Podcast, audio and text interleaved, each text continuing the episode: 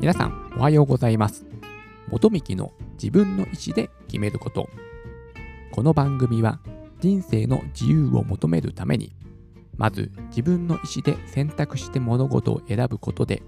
豊かで楽しく毎日を過ごすことができるきっかけとなればという番組です。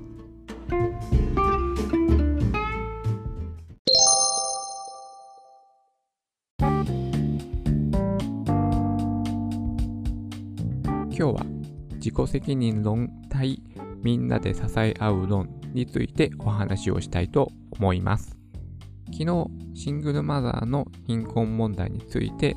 まあ私個人のですね見解をお話しさせていただいたんですけども、その中のまあその原因となる一番の要因と私が考えているのはチャイルドペナルティというですね。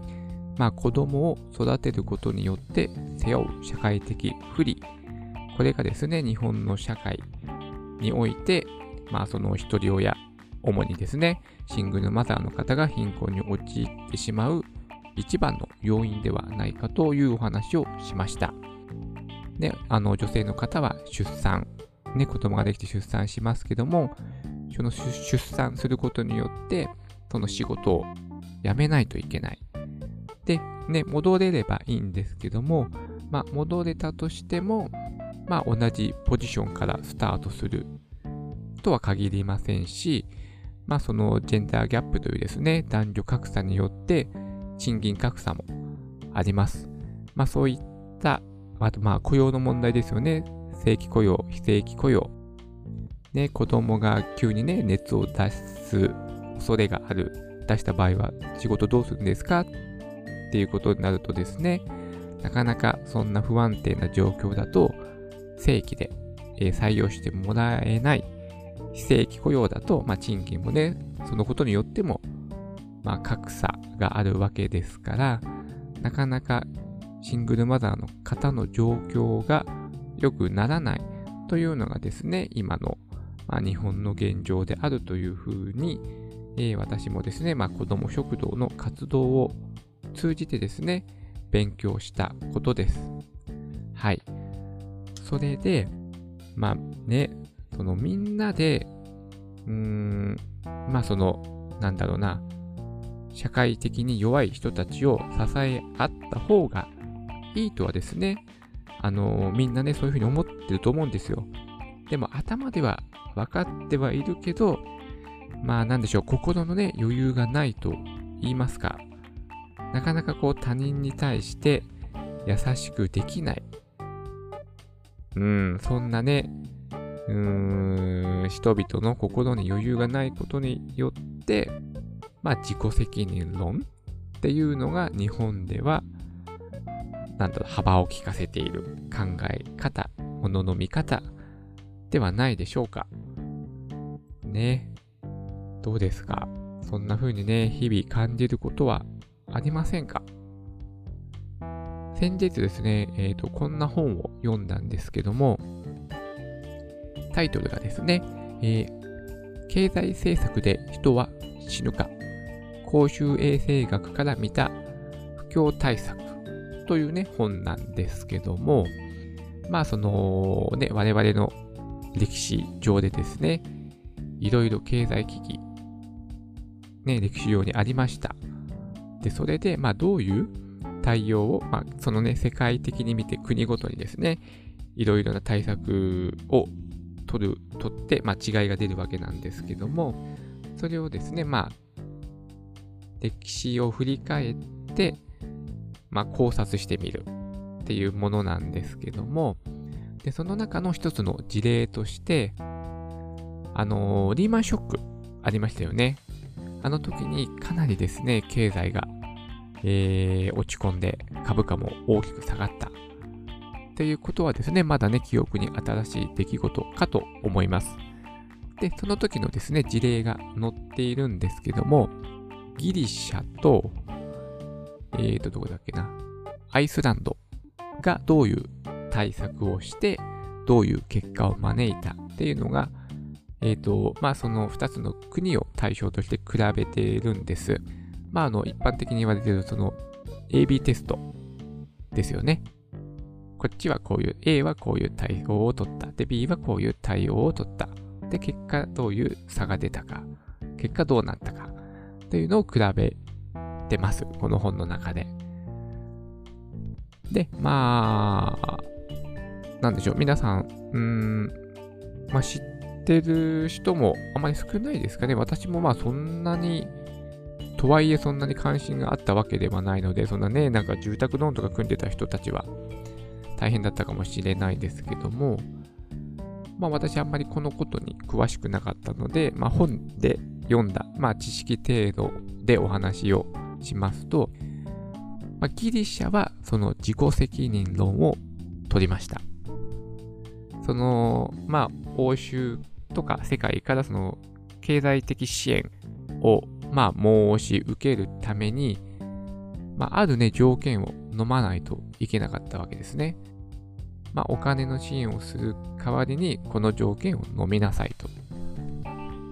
それがですね、その医療費とかをですね削るということですね。過剰な緊縮財政政策を取ることになりました。というか決断を迫られました。するとどうなったかと言いますと、まあ、これまでですね困っている人たちを助けるために使ってたお金をですね削ることになったわけです。国が、えー、破産寸前になってしまいましたから、多くの人たちは、ね、失業してしまい、家もね差し押されてしまいました。当然ですね、その医療費を削られて し, しまっているので、まあ、病院にも行けない状態に陥ってしまったというわけです。まあ、街にはですね、ホームレスが増えますし、まあ、当然ね、治安も悪くなって、まあ、殺人事件も頻発したそうです。まあ、そして、まあ、エイズの感染者や、まあ、麻薬使用者の激増とかですね、もう踏んだり蹴ったりな状況になってしまいました。うつ病患者も自殺者も増えて、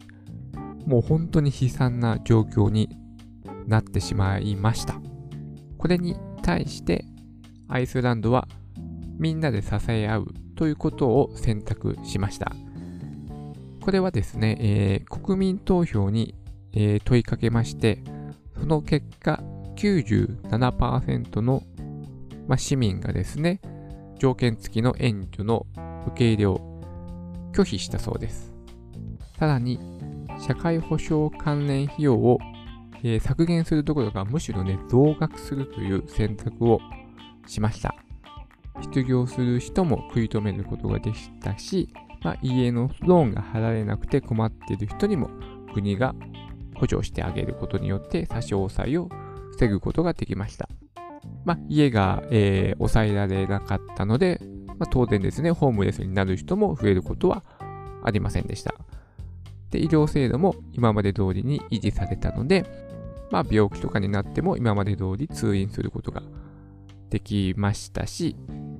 まあ、そういった、えーとね、社会保障が安定しているので、まあ、うつ病患者も自殺者も、えー、逆に減少し続けたそうです。そして国連世界幸福度報告書というのがあるようなんですけども、これでですね、アイルランドは、えーと、上位にランクインしていたそうです。つまり、結果的に経済が良くなっていったということなんですね。だから不況な時こそ困っている人に、ね、お金を使った方が経済的にまあ良くなるというね結果がこの事例から見ることができます。まあそうですよね。その失業をしてしまうとですね、まあそもそもその働くことができないというわけですから、その税金をね納めることもできないし、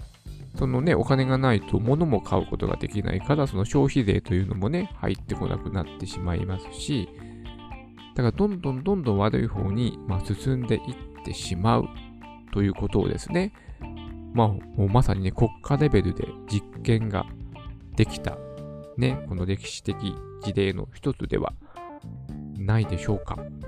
その国連世界幸福度報告書にもあるように、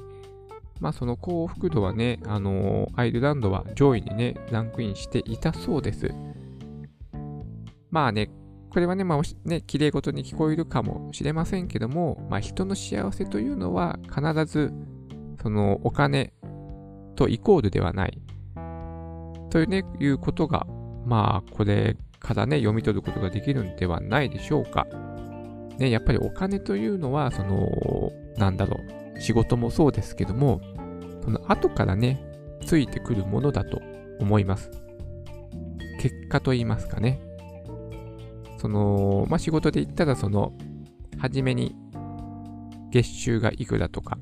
年収がいくらとか、いくらもらえるんだとか、っていうふうに、まずね、お金を第一に考えるじゃないですか。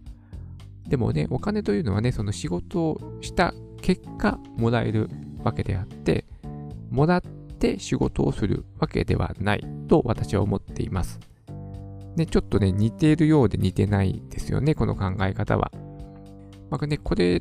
とね、まあ、同じようなことだと思うんですよ、捉え方としては。だからそのね、困ってる人をね、みんなで支えることによって、この国が後から良くなる、なっていくっていうことじゃないですかね。やっぱね、そのね、初めにちょっとお話ししましたけども、今頭ではね、分かってると思うんですよ、人間。私、あの性善説っていうのをね、あの信じてる人間なので、みんなね、いい人なんですよ、いい人。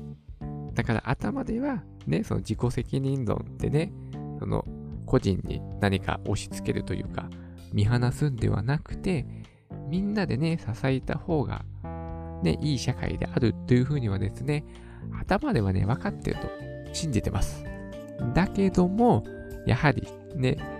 えっと、他人に優しくできるのは自分の心に余裕があるからということでもあるので、やはり我々現代人は、そのね、まあ、いわゆるストレスを常に抱えていて、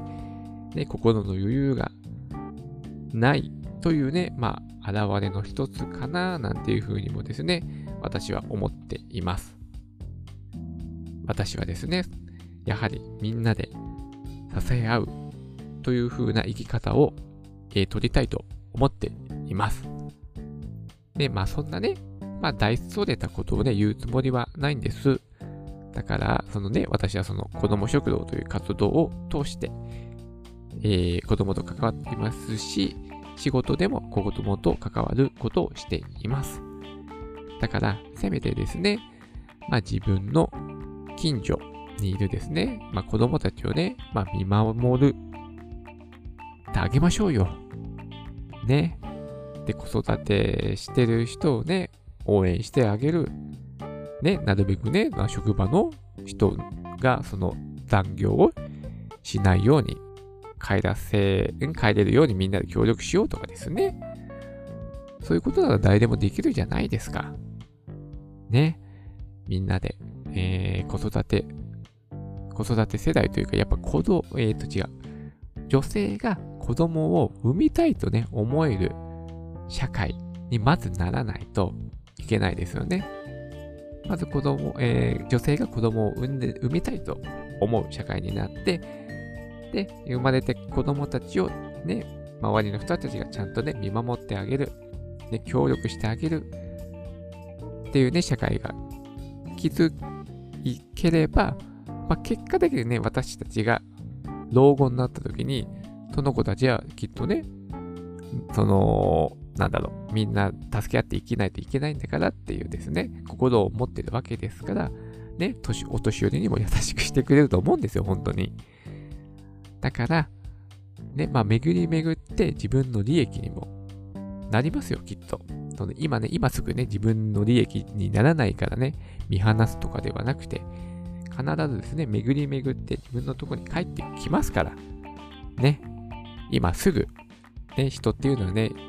もう結果をすぐ求めすぎ、答えをすぐ求めすぎ、利益をすぐ求めすぎっていうですね、考えが強いですから、ね、もっと長い目で見て、